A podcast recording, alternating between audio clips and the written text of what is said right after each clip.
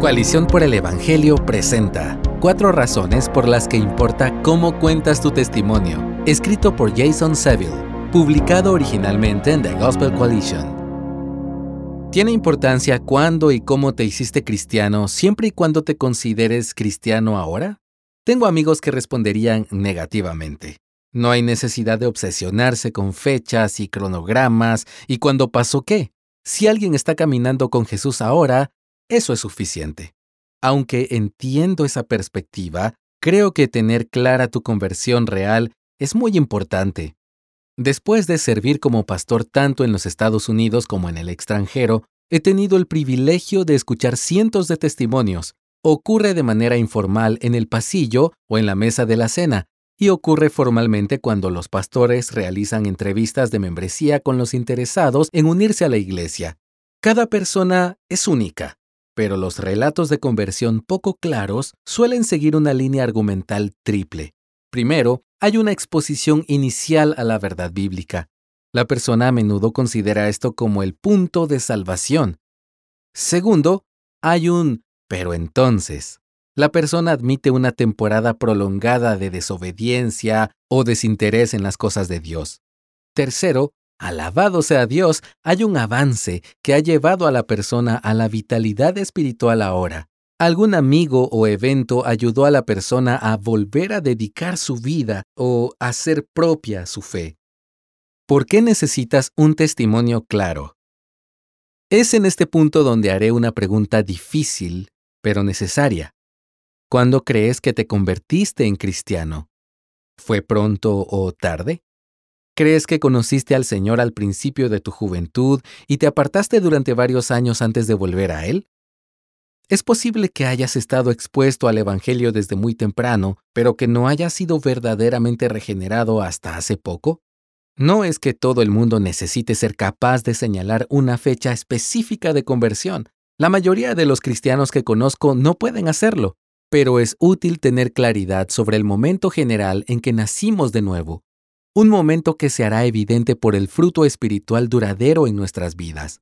Por lo tanto, es muy importante tener claro el cronograma general de tu testimonio. Estas son cuatro razones. Número uno, por el bien de tu alma. En más de una ocasión, al tocar el tema en una entrevista de membresía, se ha descubierto a personas que aún no saben lo que significa ser cristiano. Están confundidos sobre el cuándo porque no entienden el qué. Tal vez han tenido temporadas de estudio bíblico sostenido o determinación moral que enturbian las aguas y les hacen pensar que deben haberse convertido. Por supuesto, la obediencia es importante, como lo son los deseos morales influenciados por Cristo.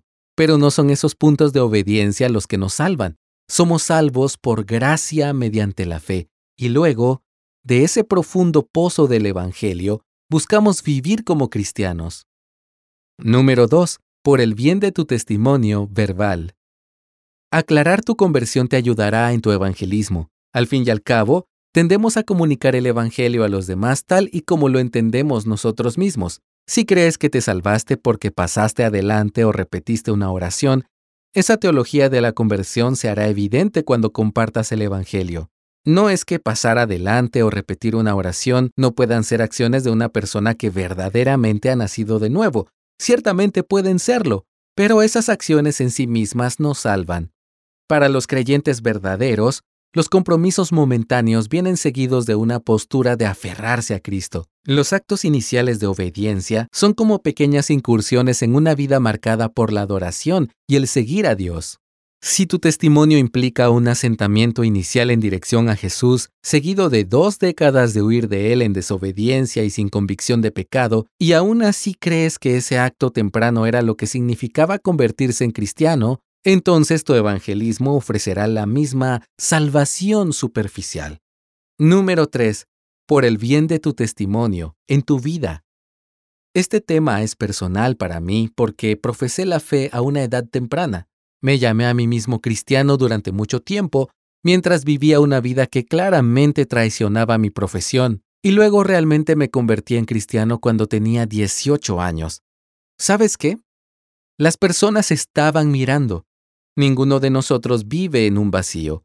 Mis padres y hermanos, mis entrenadores y profesores, mis amigos de copas y mis novias, todos estaban en primera fila.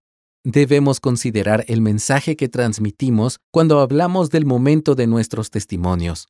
Por mi parte, si me hubiera aferrado a la versión de la historia en la que me veía salvado a una edad temprana y simplemente me aparté en la escuela secundaria, entonces el testimonio de mi vida era que alguien puede afirmar ser de Cristo y vivir en desobediencia impenitente durante años y que todo esto concuerda con la verdadera fe salvadora. Pero eso no es verdad.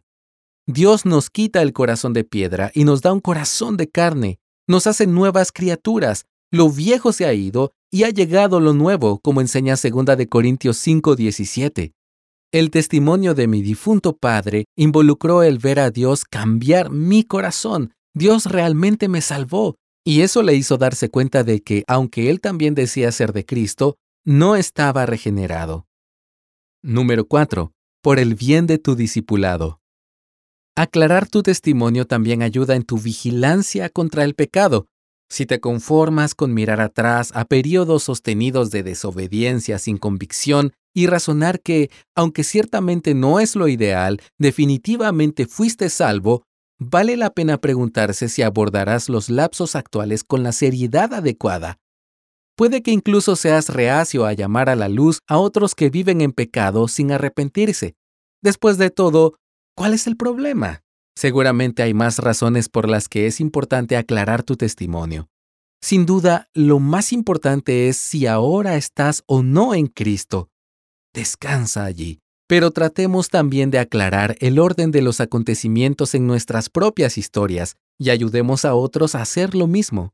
Será bueno para nuestras almas, para el testimonio tanto de nuestras palabras como de nuestra vida y para nuestro discipulado.